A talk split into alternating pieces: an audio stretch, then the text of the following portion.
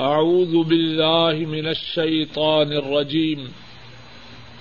بسم الله الرحمن الرحيم. إن الله اصطفى آدم ونوحا وآل إبراهيم وآل عمران على العالمين. ذرية بعضها من بعض.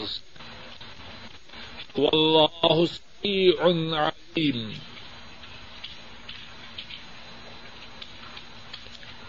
بے شک اللہ نے چنا آدم اور نوح اور آل ابراہیم اور آل عمران کو سب جہانوں پر ذریتم بعضها من بعض۔ اولاد ہیں ایک دوسرے کی۔ واللہ سمیع علیم اور اللہ سننے والے، جاننے والے ہیں۔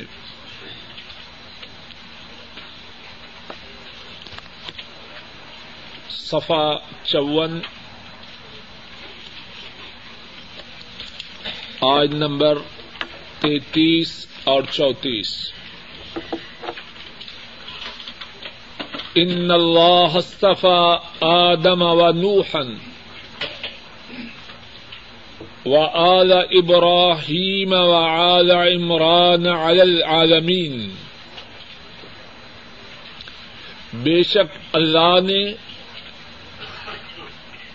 آدم اور نوح اور آل ابراہیم اور آل عمران کو جہان والوں پر چنا۔ علیہ السلام۔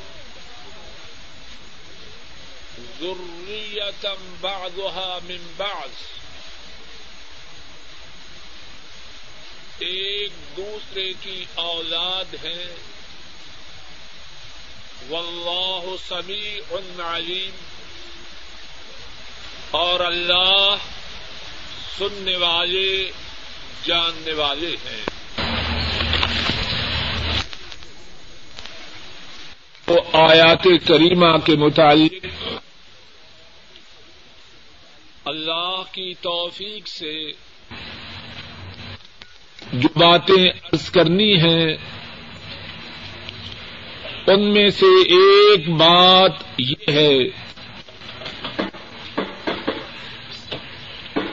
کہ ان آیات کریمہ کا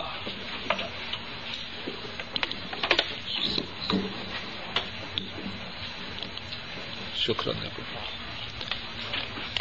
ان دو آیات کریمہ کا پہلے جو ذکر کی گئی آیات ہیں، ان سے کیا تعلق ہے؟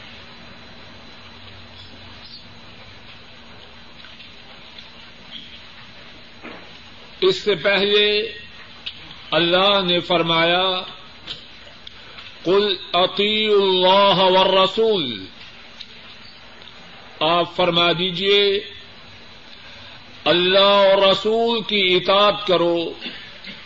فن تھول فن اللہ يحب الكافرین پس اگر تم پھر گئے پس بے شک اللہ کافروں سے محبت نہیں کرتے۔ تو ان دو آیات کریمہ میں، ان دو آیات کریمہ سے پہلی جو آیت ہے، اس میں اللہ نے اپنی اطاعت اور رسول کریم صلی اللہ علیہ وسلم کی اطاعت کا حکم دیا ہے۔ آج کے سبق کی دو جو آیات ہیں، اس میں پہلی آیت شریفہ میں یہ فرمایا، اللہ نے آدم کو نوح کو، آل ابراہیم کو، آل عمران کو علیہ السلام، ان کو جہان والوں پر چنا۔ تعلق گزشتہ آیت کریمہ سے یہ ہے کہ گزشتہ آیت کریمہ میں جناب نبی کریم صلی اللہ علیہ وسلم کی اطاعت کا حکم ہے۔ اور اس آیت کریمہ میں آپ کی رسالت کا اس بات ہے۔ رسول کریم صلی اللہ علیہ وسلم کون ہے وہ بیت النبوا سے ہیں۔ نبوت کے گرانے سے ہیں۔ ابراہیم علیہ السلام کی نسل سے ہیں اور ابراہیم علیہ السلام کی نسل کو اللہ نے منتخب کیا اور یہ ان کی نسل میں سے ہیں تو ان کی رسالت میں، ان کی نبوت میں کیا شک و شبہ ہو سکتا ہے؟ اور پہلے ذکر فرمایا آدم علیہ السلام کا کہ وہ ابو البشر ہیں۔ تمام انسانوں کے باپ ہیں۔ اللہ کے پہلے نبی ہیں۔ اللہ نے انہیں اپنے ہاتھ سے پیدا فرمایا اور سب فرشتوں کو انہیں سیدا کرنے کا حکم دیا۔ اور تمام چیزوں کے نام انہیں سکھلائے۔ پھر ذکر فرمایا نو علیہ السلام کا کہ دنیا میں اللہ کی طرف سے جتنے رسول آئے، ان تمام میں سے پہلے رسول حضرت نو علیہ السلام ہیں۔ اور پھر ذکر کیا آل ابراہیم کا کہ حضرت ابراہیم علیہ السلام کے بعد جتنے نبی اور رسول آئے، وہ سارے ابراہیم علیہ السلام کی نسل میں سے تھے۔ اور ابراہیم علیہ السلام کا ذکر نہ کیا کہ جب آل ابراہیم کو اللہ نے چنا، تو ابراہیم علیہ السلام کا چنے جانا، وہ تو بطری کے اولا ہوگا۔ اور پھر ان کا چنا جانا اتنا معروف و مشہور ہے کہ اس کا ذکر نبی کیا جائے، سب لوگ اس سے آگاہ۔ اور پھر ذکر کیا آل عمران کا۔ آل عمران سے کون سے لوگ مراد ہیں؟ عمران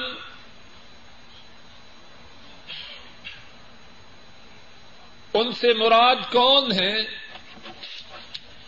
ایک عمران حضرت موسا اور حضرت ہارون علیہ السلام کے باپ ہیں۔ اور دوسرے عمران حضرت مریم کے نانا ہیں۔ حضرت مریم کی والدہ ان کے باپ عمران ہیں۔ اور یہاں مقصود حضرت مریم کے نانا ہیں۔ اور ان کا ذکر کیوں کیا کہ حضرت عیسیٰ علیہ السلام اللہ کے شان اور عظمت والے نبیوں میں سے ایک نبی ہیں۔ اور آل عمران کو بھی اللہ نے ان کے زمانے میں تمام لوگوں پر افضلیت عطا فرمائی۔ ضروریتم بعضها من بعض۔ یہ ایک دوسرے کی اولاد میں سے ہیں۔ اس سے کیا مراد؟ حضرت عیسیٰ علیہ السلام، حضرت مریم کے بیٹے، ان کے باپ نہ تھے۔ کوئی یہ نہ سمجھے، جس طرح کے نسارا نے جھوٹ کہا کہ حضرت عیسیٰ کے باپ اللہ ہیں۔ فرمایا ضروریتم بعضها من بعض۔ یہ ایک دوسرے کی اولاد میں سے ہیں۔ ان کی نسل آدم، نوح اور ابراہیم علیہ السلام سے ہٹ کے نہیں، انہی کی نسل میں سے ہے۔ واللہ سمیع علیم۔ اور اللہ سننے والے، جاننے والے ہیں۔ مفسرین نے دونوں آیات کریمہ کے آخر میں اس جملے کے آنے کی حکمت کو بیان کیا۔ واللہ سمیع علیم۔ اللہ سننے والے، جاننے والے ہیں۔ اللہ نے آدم علیہ السلام کو نو علیہ السلام کو، آل ابراہیم علیہ السلام کو، آل عمران کو جو منتخب کیا وہ کسی حکمت کی بنا پہ کیا یا ویسے ہی کیا؟ واللہ سمیع علیم۔ اللہ سب کی باتوں کو سننے والے ہیں۔ سب کے معاملات کو، سب کے اعمال کو، سب کے افعال کو جاننے والے ہیں۔ اور اس بات سے آگاہ ہیں۔ کون ہے اس بات کا مستحق کہ اسے منصب نبوت و رسالت کے لیے چنا جائے؟ واللہ سمیع علیم۔ اللہ کے فیصلے۔ جانتے ہوئے، سنتے ہوئے، دیکھتے ہوئے ہیں۔ ایسے نہیں کہ اٹکل پچو سے جو فیصلہ ہوا کر دیا۔ ایسے نہیں بلکہ اللہ سب کی باتوں کو سننے والے ہیں، سب کے اعمال، سب کے افعال اس کو جاننے والے ہیں۔ قرآن کریم میں سورہ الانعام میں فرمایا، اللہ عالم حیث یجعل رسالتہ۔ اللہ جانتے ہیں کہ رسالت کہاں عطا فرمانی ہے؟ نبوت و رسالت کا عطا فرمانا، یہ حکمت کی بنا پہ ہے۔ ویسے بے خبری میں، بغیر تدبیر کے، بغیر حکمت کے یہ فیصلہ نہیں۔ اگلی آج پڑھو بیٹا۔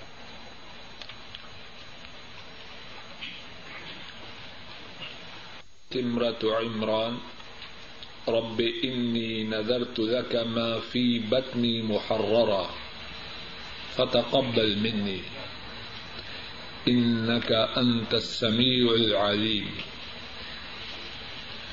فلما وضعتها قالت رب إني وضعتها أنثى. والله أعلم بما وضعت وليس الذكر كالأنثى. فإني سميتها مريم. وإني أعيذها بك وذريتها من الشيطان الرجيم.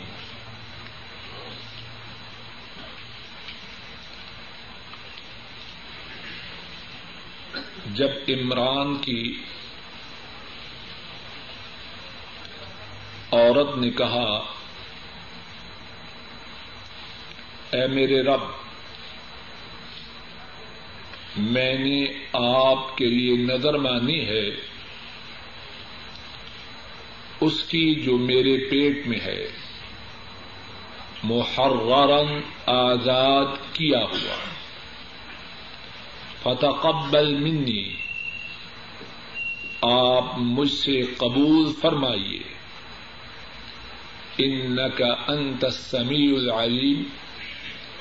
بے شک آپ ہی سننے والے، جاننے والے ہیں۔ فلما وضعتها پس جب اس نے جنم دیا قالت رب انی وضعتها انسا اس نے کہا، اے میرے رب، میں نے لڑکی کو جنم دیا ہے۔ واللہ اعلم بما وضعت۔ اور اللہ زیادہ جانتے ہیں جو اس نے جنا۔ وليس الذكر كالأنثى اور مذکر مونس کی طرح نہیں۔ انی سمئی تو مریم اور میں نے اس کا نام مریم رکھا ہے۔ وہ انی عیدہ بک و ضروریتہ من شیطان رجیم اور میں شیطان مردود سے اس کو اور اس کی اولاد کو آپ کی پناہ میں دیتی ہوں۔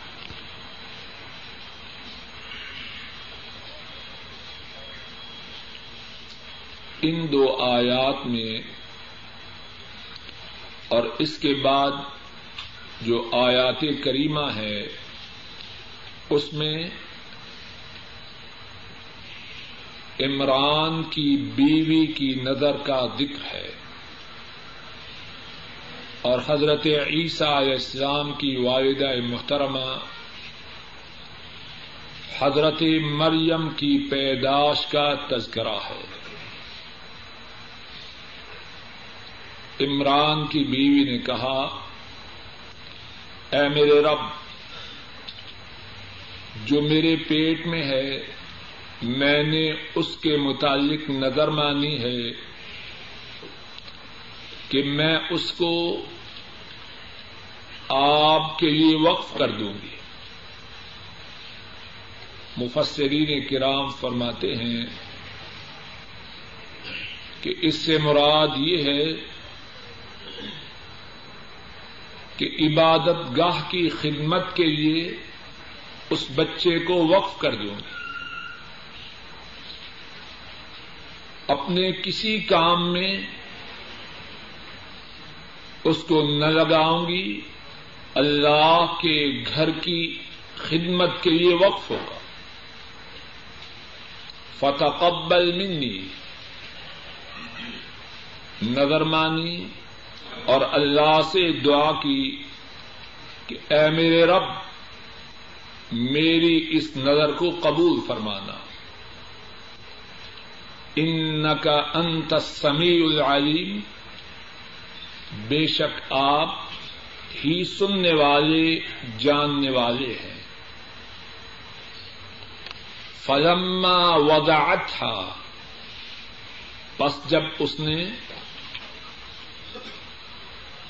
بچی کو جنم دیا، قالت رب انی وضعتها انسا عرض کی، اے میرے رب میں نے تو لڑکی کو جنم دیا ہے۔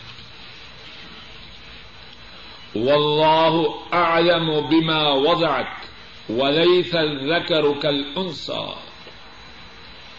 اور اللہ زیادہ جانتے ہیں۔ جس کو عمران کی بیوی نے جنم دیا۔ وليس الذكر كالانثى اور جو مذکر ہے وہ مونس کی طرح نہیں وہ انی سمئی تو مریم، اور میں نے اس کا نام مریم رکھا ہے۔ وَإِنِّي أُعِيدُهَا بِكَ وَذُرِّيَّتَهَا مِنَ الشَّيْطَانِ الرَّجِيمِ اور میں اس کو اور اس کی اولاد کو شیطان مردود سے آپ کی پناہ میں دیتی ہوں۔ ان دو آیات کریمہ میں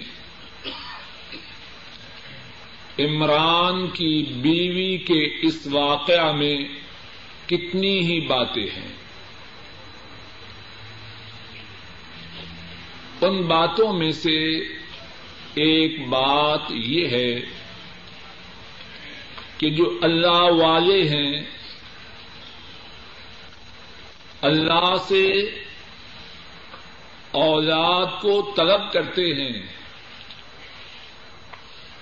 تو کیوں طلب کرتے ہیں؟ اور اولاد کے ملنے پر کیا امیدیں اور توقعات رکھتے ہیں؟ عمران کی عورت احساس ہوا کہ اللہ کی طرف سے کچھ ملنے والا ہے۔ اب کیا ارادہ ہے؟ کیا امنگ ہے اور کیا نظر ہے؟ کہ جو اولاد ملے، وہ اللہ کے گھر کی خدمت کے لیے وقف ہو۔ رک جائیے۔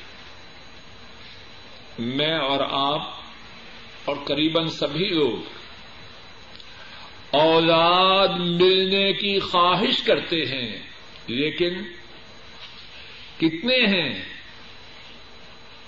جو اولاد کی خواہش اس لیے کرتے ہیں کہ اولاد مل جائے اور اللہ کے دین کی خدمت کرے۔ قرآن کریم میں اللہ والوں کے جو واقعات ہیں وہ کیوں ہیں؟ ہم ان سے سبق حاصل کریں۔ اور یہ واقعہ تو اس خاندان کی عورت کا ہے، جس کو اللہ نے تمام جہان والوں پہ منتخب فرمایا۔ کیا خواہش ہے؟ جو اولاد ملے گی اللہ کے گھر کی خدمت کے لیے وقف کروں اور اللہ والوں کی کیفیت یہی ہوتی ہے۔ ابراہیم علیہ السلام، انہوں نے اللہ سے اولاد کی دعا کی۔ قرآن کریم میں ان کی دعا کے الفاظ محفوظ ہیں۔ رب حبلی من الصالحین۔ اے اللہ، مجھے صالحین میں سے اولاد عطا فرما۔ وہ اولاد کس کام کی جو صالح نہ ہو۔ حضرت زکریہ علیہ السلام، انہوں نے بھی اللہ سے بیٹے کا سوال کیا۔ تو کیا کہا؟ قرآن کریم میں ان کی دعا بھی محفوظ ہے۔ رب حبلی ملدن کا ضروریتن طیبہ اے میرے رب، مجھے اپنی طرف سے پاک اولاد عطا فرما۔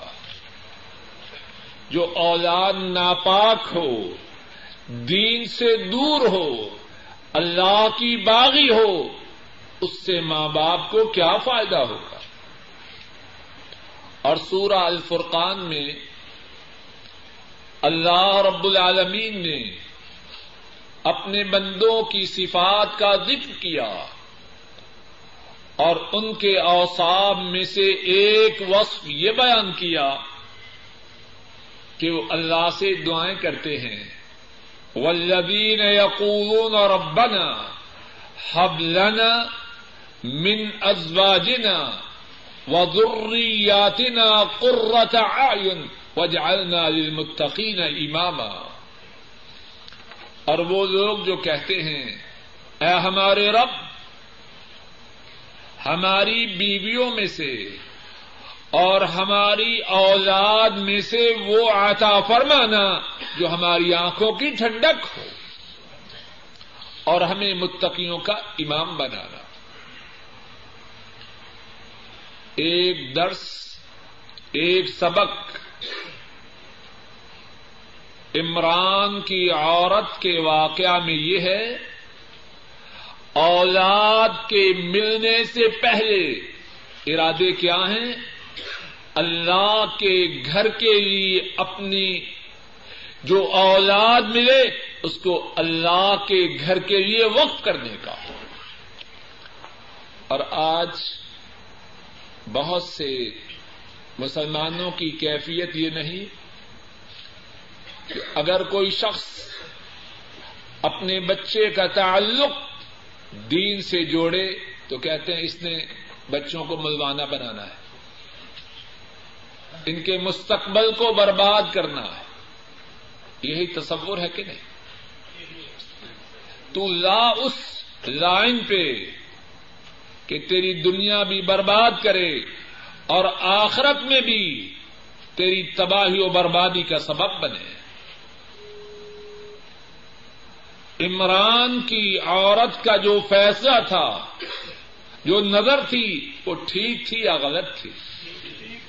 کائنات کے مالک ان کی اس نظر کا جو ذکر فرما رہے ہیں، ان کی تعریف کے لیے یا معاذ اللہ ان کی مذمت کے لیے۔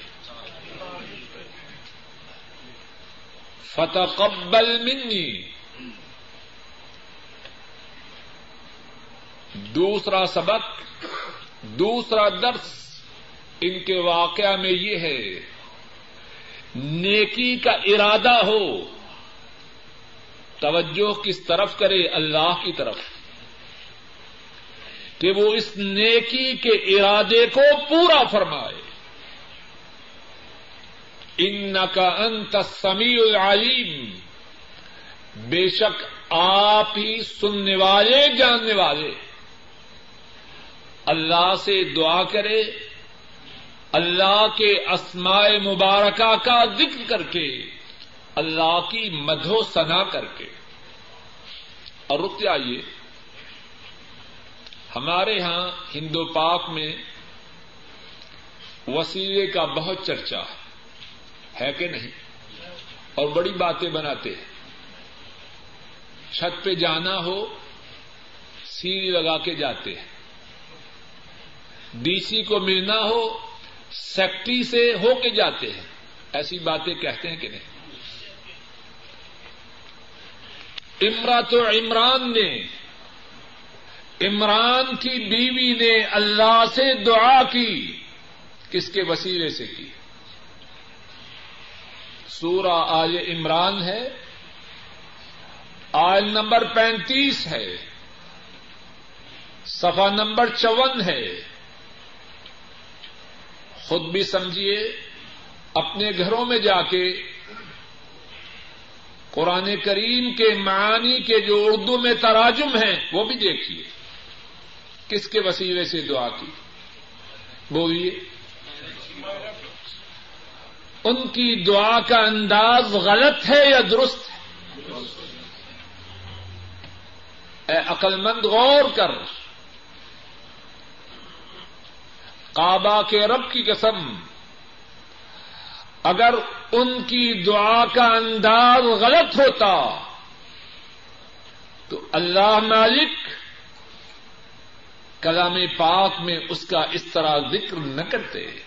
ان کی تعریف ہو رہی ہے کہ اس طرح اس اللہ کی بندی نے اللہ سے فریاد کی۔ اور یہ جو منطق ہے چھت کی اور ڈی سی کی، اے عقل مند غور تو کر۔ ڈی سی کو خبر ہے کہ تو باہر کھڑا ہے۔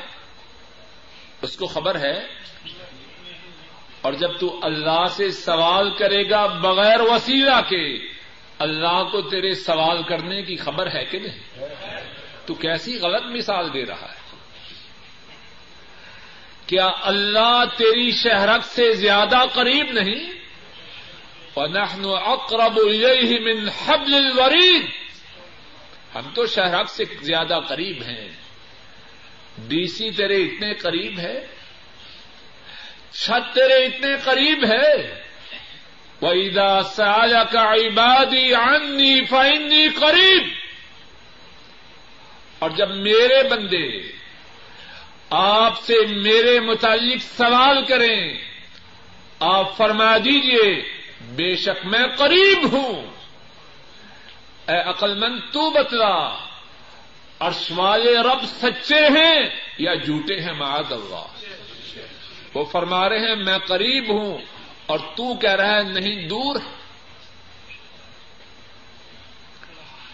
فلما وضعتها قالت رب انی وضعتها انسا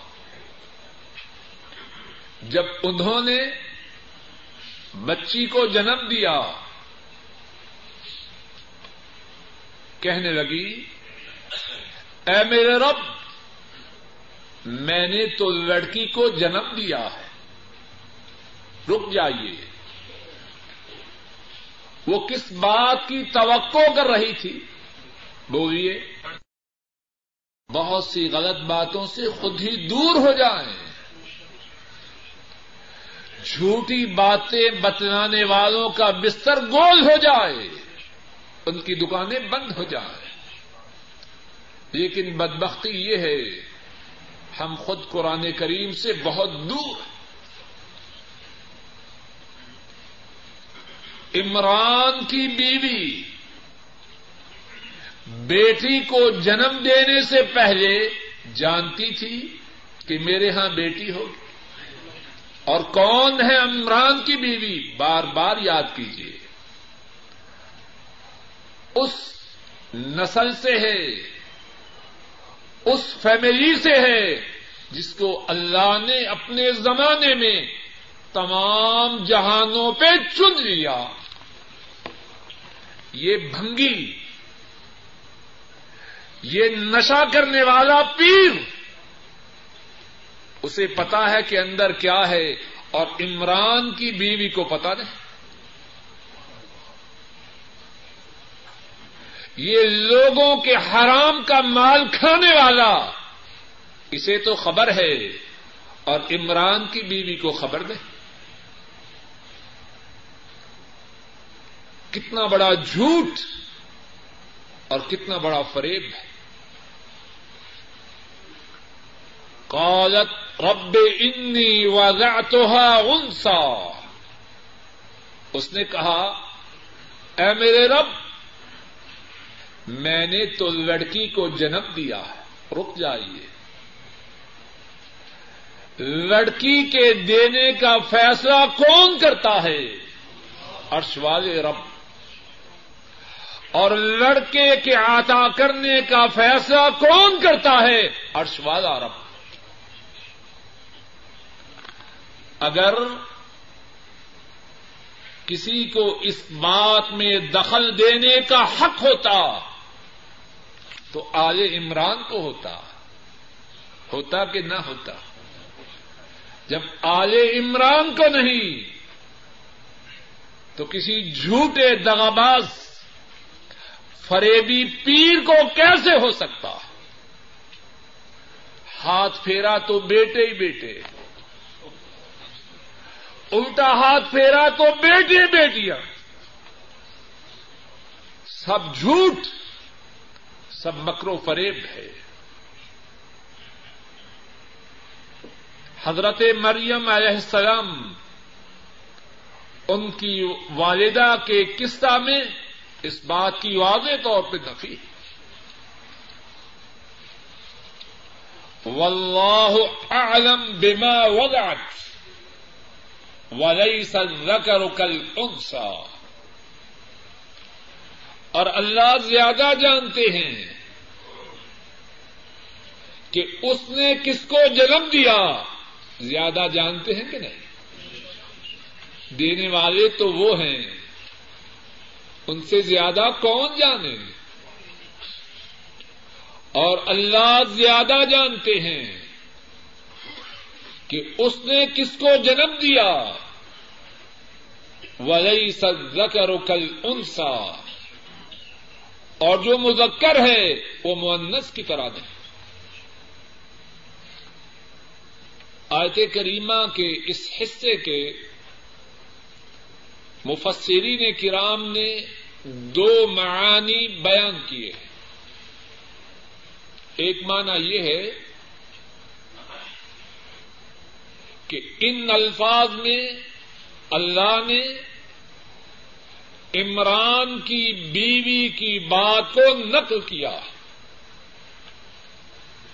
کہ جب اس نے یہ کہا کہ اے میرے رب، میں نے تو لڑکی کو جنم دیا ہے۔ تو ساتھ ہی یہ بھی کہنے لگی، اللہ کو زیادہ پتا ہے کہ میں نے کس چیز، کس کو جنم دیا۔ مقصد کیا؟ کہ مجھے اللہ کو بتلانے کی کوئی ضرورت نہیں۔ لیکن حسرت سے، افسوس سے بات کر رہی ہیں۔ کہ میری جو نظر تھی کہ لڑکا ہوگا، عبادت گاہ کی خدمت کے لیے وقف کروں گی، اب وہ نظر پوری ہوتی، نظر نہیں آتی۔ افسوس ہوا، حسرت ہوئی۔ تو اللہ سے گفتگو کرتے ہوئے کہہ رہی ہے کہ میں نے تو لڑکی کو جنم دیا اور اللہ کو زیادہ پتا ہے۔ کہ میں نے کس کو جنم دیا اور جو لڑکا ہے وہ لڑکی کی طرح نہیں جو لڑکا ہے وہ عبادت گاہ کی خدمت زیادہ کر سکتا ہے وہ لوگوں کے ساتھ مل جل سکتا ہے لڑکی تو آزادی سے عبادت گاہ کی خدمت نہیں کر سکتی لڑکی تو مردوں کے درمیان نہیں جا سکتی ایک معنی یہ ہے۔ اور دوسرا معنی یہ ہے کہ جب عمران کی بیوی نے یہ کہا، اے میرے رب، میں نے تو لڑکی کو جنم دیا ہے۔ عرش والے رب نے فرمایا، واللہ اعلم بما وضعت۔ عمران کی بیوی کو ہمیں یہ بات بتلانے کی کیا ضرورت ہے؟ ہمیں اس سے زیادہ خبر ہے۔ اسے تو تب خبر ہوئی جب بچی نے جنم لیا۔ ہمیں تو تب بھی خبر تھی جب بچی اس کے پیٹ میں تھی، بلکہ اس سے پہلے بھی خبر تھی۔ اور اس کے بعد کیا فرمایا؟ ولی سکر کل جو لڑکی ہم نے عمران کی بیوی کو عطا کی، اس کی قدر و منزلت کو، اس کی شان و عظمت کو عمران کی بیوی کیا جانے؟ وہ مانگ رہی تھی لڑکا، اگر لڑکا مل جاتا، اس کے خیال میں کیا ہوتا؟ عبادت گاہ کا مجاور بنتا۔ اس وقت کے دین کا عالم بنتا۔ اس کے تصور میں بڑی سے بڑی بات تو یہی تھی۔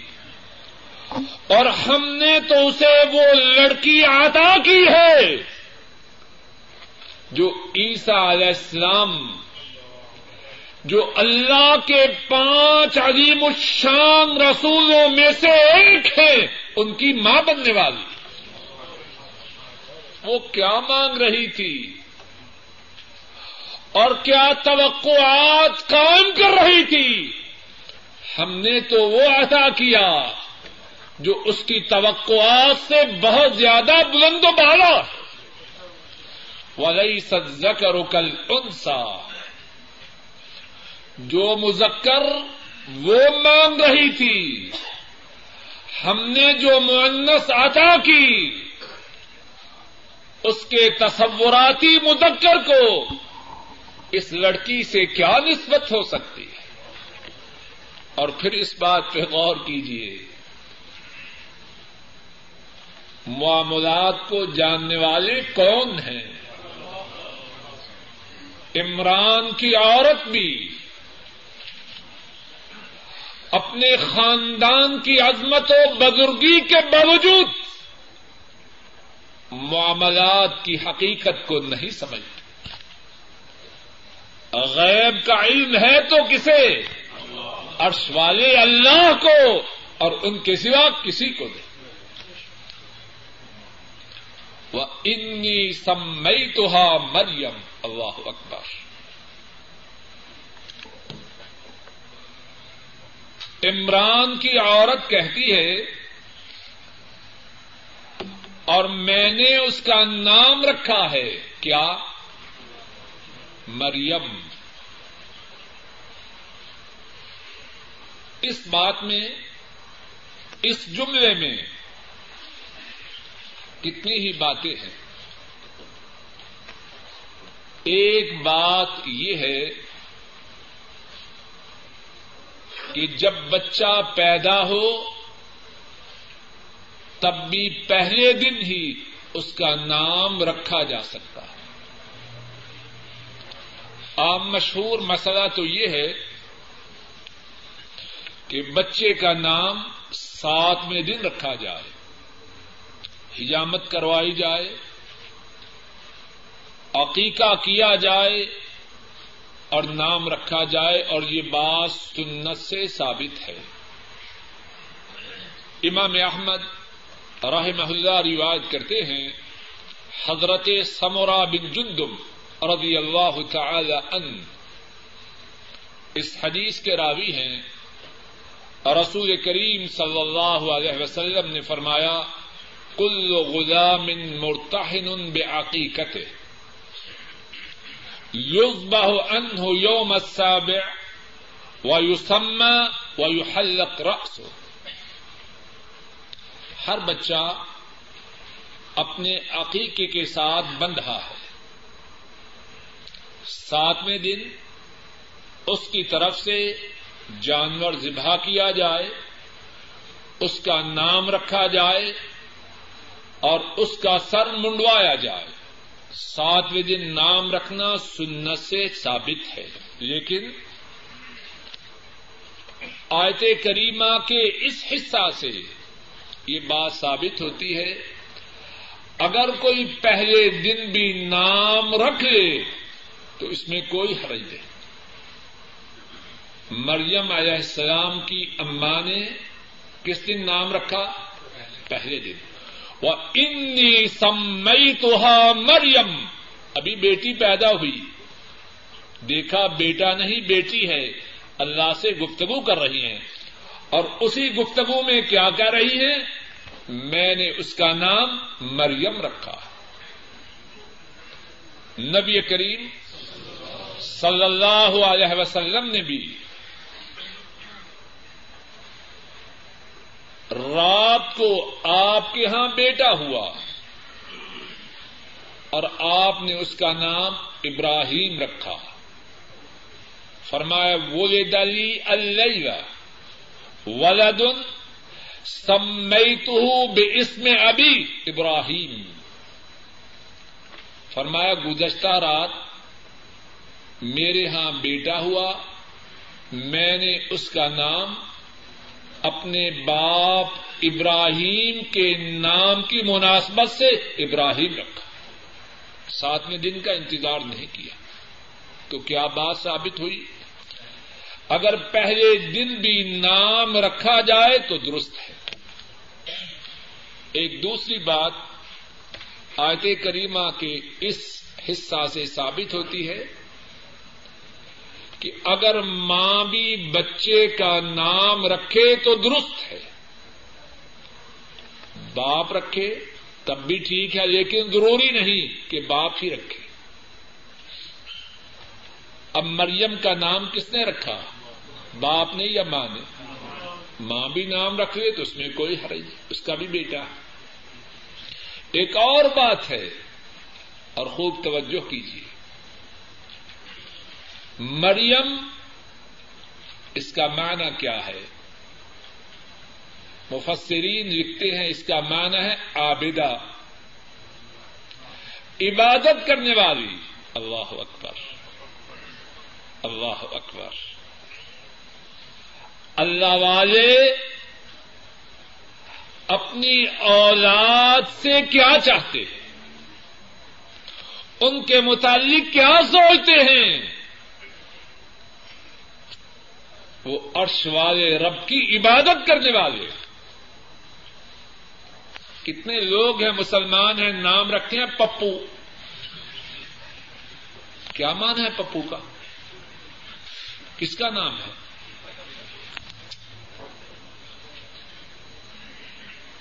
مذاق کی بات نہیں، ذرا غور کریں۔ ہمارے دل میں کن چیزوں کی محبت ہے؟ اور اولاد عطا کرنے والے سے کتنے دور ہیں؟ مرجم علیہ السلام نے نام رکھا، نیک فال لیتے ہوئے، اللہ سے اچھی توقع رکھتے ہوئے مریم عابدہ اللہ کی عبادت کرنے والی نبی کریم صلی اللہ علیہ وسلم نے بھی فرمایا، امام مسلم روایت کرتے ہیں عبد اللہ ابن عمر رضی اللہ تعالی عنہما اس حدیث کے راوی ہیں۔ آپ نے فرمایا، ان حب اسمائکم الى اللہ عبد اللہ و عبد الرحمان تمہارے تمام ناموں میں سے اللہ کو جو نام سب سے پیارے ہیں وہ کیا ہیں؟ اللہ کا بندہ، رحمان کا بندہ عبد اللہ عبد الرحمان ماں باپ ابتدا ہی سے بنیاد رکھیں خیر کی، پھر معاملہ اللہ کے ہاتھ میں ہے۔ ماں باپ لائنیں تو سیدھی کھینچے، نقشے تو ٹیرے نہ بنائیں اور پھر انجام اللہ کے ہاتھ میں۔ وہ انی سمئی تو مریم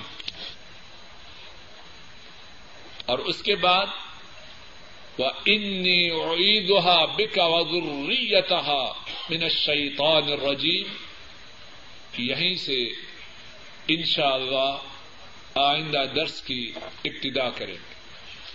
اللہ مالک اپنے فضل و کرم سے جو ٹھیک بات کہی گئی ہے، اس پر عمل کی توفیق عطا فرمائے۔ کہنے اور سننے میں جو غلطی ہوئی ہے، اللہ اس کو معاف فرمائے۔ اے اللہ ہمارے آنے کو قبول فرما۔ اے اللہ ہمارے آنے کو قبول فرما، جو ٹھیک بات کہی گئی ہے، اس پر عمل کی توفیق عطا فرما۔ اے اللہ، جو غلط بات کہی اور سنی گئی ہے، اے اللہ اس کو معاف فرما۔ اے اللہ، ہمارے گناہوں کو معاف فرما۔ اے اللہ، ہمارے گناہوں کو معاف فرما۔ اے اللہ، ہمارے گناہوں کو معاف فرما۔ اے اللہ، ہم میں سے جن کے ماں باپ فوت ہو چکے ہیں اے اللہ ان کے گناہوں کو معاف فرما ان کے دراجات کو بلند فرما ان کی قبروں کو جنت کی باغیچیاں بنا۔ اے اللہ ہمارے والدین جو فوت ہو چکے ہیں اے اللہ ان پر رحم فرما۔ اے اللہ ان کی قبروں کو جنت کے باغ بنا۔ اے اللہ ان کے دراجات کو بلند فرما۔ اے اللہ ہمیں ان کے لیے صدقہ جاریہ بنا۔ اے اللہ جن کے ماں باپ زندہ ہیں ان پر رحم فرما۔ ان کی پریشانیوں کو دور فرما۔ ان کی بیماریوں کو دور فرما۔ نیک حاجات کو پورا فرما۔ اے اللہ ہمارے دادا ہماری دادیاں ہمارے نانا ہماری نانیاں ہمارے بہن بھائی اور دیگر و قارب جو اسلام کی حالت میں فوت ہو چکے ہیں اے اللہ ان تمام کے گناہوں کو معاف فرما۔ کہ تشہد کے بعد دو رقط پہ جو تشہد بیٹھنا ہے، اس کے بعد جب اٹھنا ہے، تو رف الدین کرنی ہے کہ نہیں؟ جواب یہ ہے، جس طرح کے گزشتہ دروس میں تفصیل سے گزر چکا ہے کہ جب تیسری رقط کے لیے کھڑے ہونا ہے، تو رف الدین کرنی ہے۔ حضرت صلی اللہ علیہ وسلم کی سنت سے یہ بات ثابت ہے۔ کی تلاوت کرنے والے کو سلام کہہ سکتے ہیں کہ نہیں؟ میرے علم میں اس بارے میں کوئی ممانت نہیں۔ جو شخص قرآن کریم پڑھ رہا ہے، اس کو سلام کہنے کی میرے علم میں کوئی ممانت نہیں۔ سلام کیا ہے؟ کہ اس کے لیے دعا ہے۔ اللہ کی تجھ پہ سلامتی ہو۔ وہ السلام علیکم۔ السلام علیکم ورحمۃ اللہ اللہ کی تجھ پہ رحمتیں ہوں۔ اور براکات ہو اللہ کی تجھ پہ برکتیں ہوں۔ وہ بھی تو انہی باتوں کی تلاش میں قرآن کریم کی تلاوت کر رہا ہے۔ تو اس کے لیے دعا ہے، اس میں کوئی حرج نہیں۔ اور قرآن پاک کی تلاوت کرنے والا وہ جواب بھی دے دے۔ اسی طرح دوسرا سوال یہ کھانا کھاتے وقت سلام کر سکتے ہیں کہ نہیں؟ میرے علم میں اس بارے میں کوئی رکاوٹ نہیں۔ سلام کرنے والا کھانا چھین لے گا۔ اس میں کچھ حرض نہیں۔ بہت سے لوگ بہت دفعہ پوچھتے ہیں اور وہ یہ ہے، کیا ان مہینوں میں ذوالقادہ میں، شوال میں یا ذوالحجہ میں حج عمرہ کر سکتے ہیں کہ نہیں؟ کوئی رکاوٹ نہیں۔ نبی کریم صلی اللہ علیہ وسلم نے سال کے کسی دن عمرے سے نہیں روکا۔ اور بعض لوگ کہتے ہیں کہ ڈرتے ہیں کہ کہیں ان مہینوں میں عمرہ کرنے سے حج فرض نہ ہو جائے۔ مذاق کی بات ہے۔ جسے حج کرنے کی استطاعت ہے، وہ عمرہ کرے نہ کرے اس پر حج فرض ہے۔ اور جس کو حج کی استطاعت نہیں وہ آٹھ ذوالحجہ کو بھی، بلکہ نو ذوالحجہ کو بھی عمرہ کرے، اس پر حج فرض ہے۔ اس کے عمرہ کرنے یا نہ کرنے سے حج کی فرضیت کا کوئی تعلق نہیں، جس پر فرض ہے وہ فرض ہے، جس پہ نہیں فرض اس پر نہیں۔ ایک ساتھی اپنی بیوی کے ہمراہ حج پہ جا رہے ہیں اور بچوں کو ریاض میں چھوڑیں گے، ان کے ماموں کے پاس۔ تو کیا وہاں جو قربانی کریں ان میں اپنے بچوں کو شریک کر سکتے ہیں کہ نہیں؟ جواب یہ ہے، ایک جانور وہ ہے جو حج کی وجہ سے ذبح کیا جا سکتا ہے۔ جو حج کی وجہ سے ذبح کیا جاتا ہے۔ حج تمتو حج کران کی وجہ سے۔ اس میں ہر شخص کی الگ الگ قربانی ہے۔ اس میں اس کا کوئی شریک نہیں۔ اور ایک وہ قربانی ہے جو گھر میں کی جاتی ہے عید کے موقع پر۔ گھر میں جو ایک جانور ہے، اس میں سارے گھر والے شریک ہو سکتے ہیں۔ لیکن وہ جانور جو حاجی کو حج تمتو یا کران کی وجہ سے ذبح کرنا ہے، اس میں اس کا کوئی شریک نہیں ہوتا۔ ہاں اگر گائے ہے اونٹ ہے تو ایک حصہ اس کا، باقی چھ حصے اس میں کوئی بھی شریک ہو جائے۔ اس کا جو ایک حصہ ہے وہ اس کے لیے ہے۔ باقی حصوں میں کوئی شریک ہو جائے، اس کی ممانت نہیں۔ حج تمتو حج کران ہو، اس پر قربانی کا دینا لازم ہے۔ دن بعد عقیقہ نہیں کیا اور وقت کافی گزر چکا ہے۔ وہ اب کرنا چاہتا ہے کر لے اور اللہ سے معافی طلب کرے اور دعا کرے کہ اللہ اس کی گزشتہ کوتاہی کو معاف کرے اور اس کو قبول کرے۔ یہ سوال حج کے دوران منا میں ٹھہرا جائے یا پھر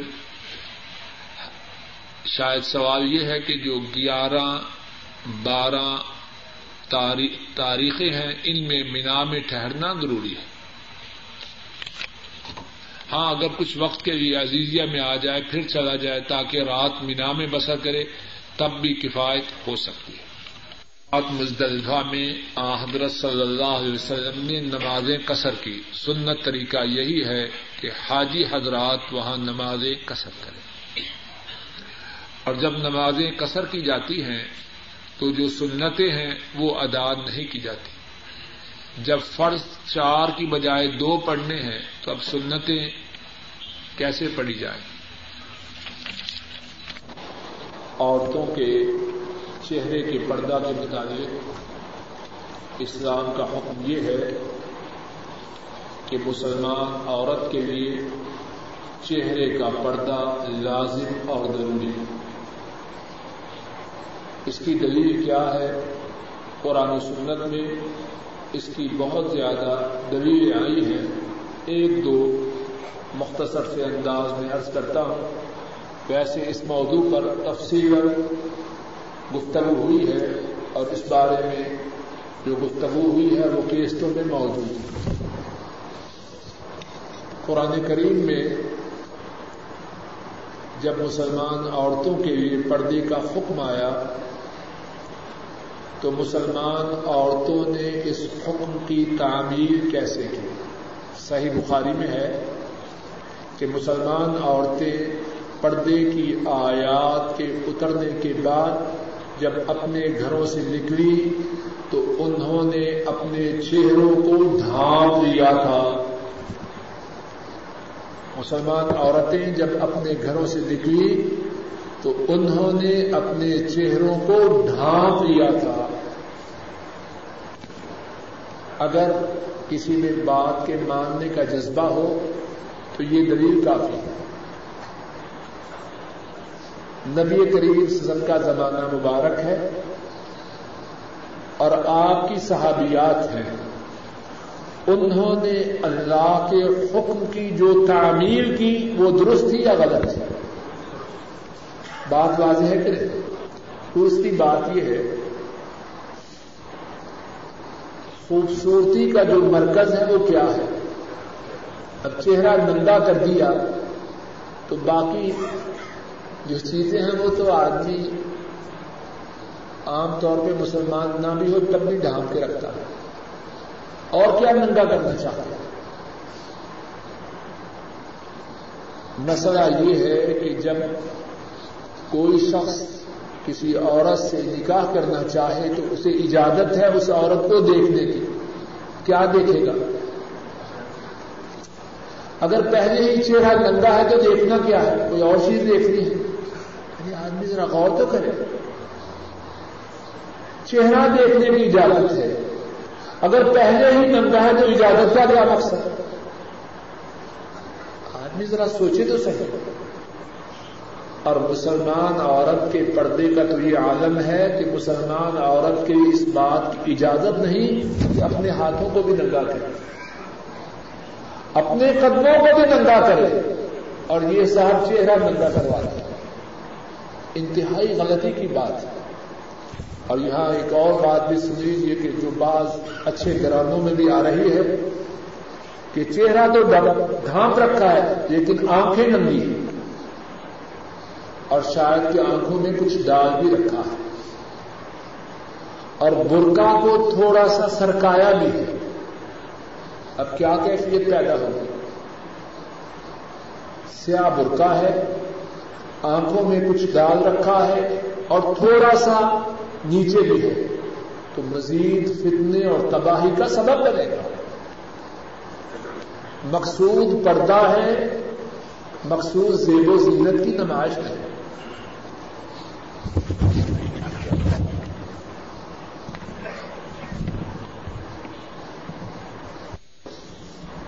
کہ نبی پاک سے سب نے فرمایا کہ میری امت میں تہتر فرقے ہوں گے۔ سارے کے سارے فرقے جہنمی ہیں، مگر ایک فرقہ جنتی ہے۔ ایک ساتھی نے سوال کیا ہے کہ ہمیں پریشانی ہوتی ہے کہ وہ کون سا فرقہ ہے؟ نبی کریم صلی اللہ علیہ وسلم نے اپنی امت کو پریشانی میں نہیں چھوڑا۔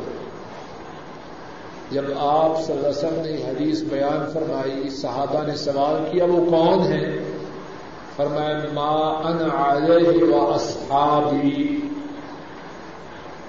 جو لوگ میرے اور میرے صحابہ کے طریقہ پر ہیں، وہ جنتی ہیں، باقی سارے جنتی آپ سب نے پریشانی کا علاج کر دیا۔ ہر مسلمان بلکہ ہر انسان جو یہ چاہے کہ وہ جنت کی راہ پہ آ جائے، وہ ہمیشہ اس بات کی کوشش کرے، اس دین پر چلے جس پر نبی کریم صلی اللہ علیہ وسلم تھے اور آپ کے صحابہ تھے۔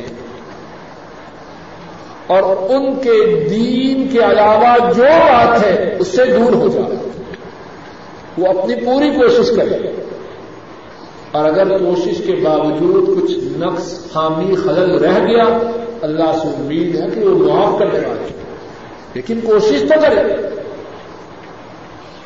کوشش کس طرح کرے؟ جب بھی بات کا سوال کرے، یہ نہ کہے فلاں نے کیا کہا؟ ہمیشہ یہی سوال کرے کہ اللہ کے نبی سسم ان کا فرمان کیا ہے؟ حضرات صحابہ ان کا طریقہ کیا؟ ہے اس سے نہ ہٹے اور جب اس کا طریقہ یہ ہو، تو اللہ سے امید ہے کہ اللہ اسے ضائع نہ فرمائے۔ دوسرا سوال یہ ہے کہ ہم دین کی بات سنتے ہیں، کیا ہم عمل کیے بغیر وہ بات کسی کو بتلائیں یا نہ بتلائیں؟ بڑا ضروری اور اچھا سوال ہے۔ اگر کوئی شخص دین کی بات سنتا ہے اور خود عمل نہیں کرتا، کیا وہ کسی کو وہ بات بتلائے کہ نہ بتلائے؟ توجہ سے سنیے۔ جواب یہ ہے، جو دین کی بات ہم سنیں، اس کو اسٹور نہ کریں، اس کو آگے پہنچائیں۔ عمل کریں یا نہ کریں یہ دوسری بات ہے، توجہ سے سن لیجیے اور انشاءاللہ پوری ذمہ داری سے بات کا جواب دینا۔ دین کی جو بات سنیں، اس کو دوسروں تک پہنچائیں۔ مثال کے طور پر ابھی ہم نے پچاس منٹ دعا کے متعلق بات سنی۔ کیا کریں؟ جب گھر پہنچے، اب یا صبح یا کسی وقت، اپنی بیوی کو، اپنے بچوں کو یہ بات بتلائیں۔ ان کو بات کے بتلانے میں بخل نہ کرے۔ اب دوسرا کہ ہم خود تو دعا نہیں کر رہے۔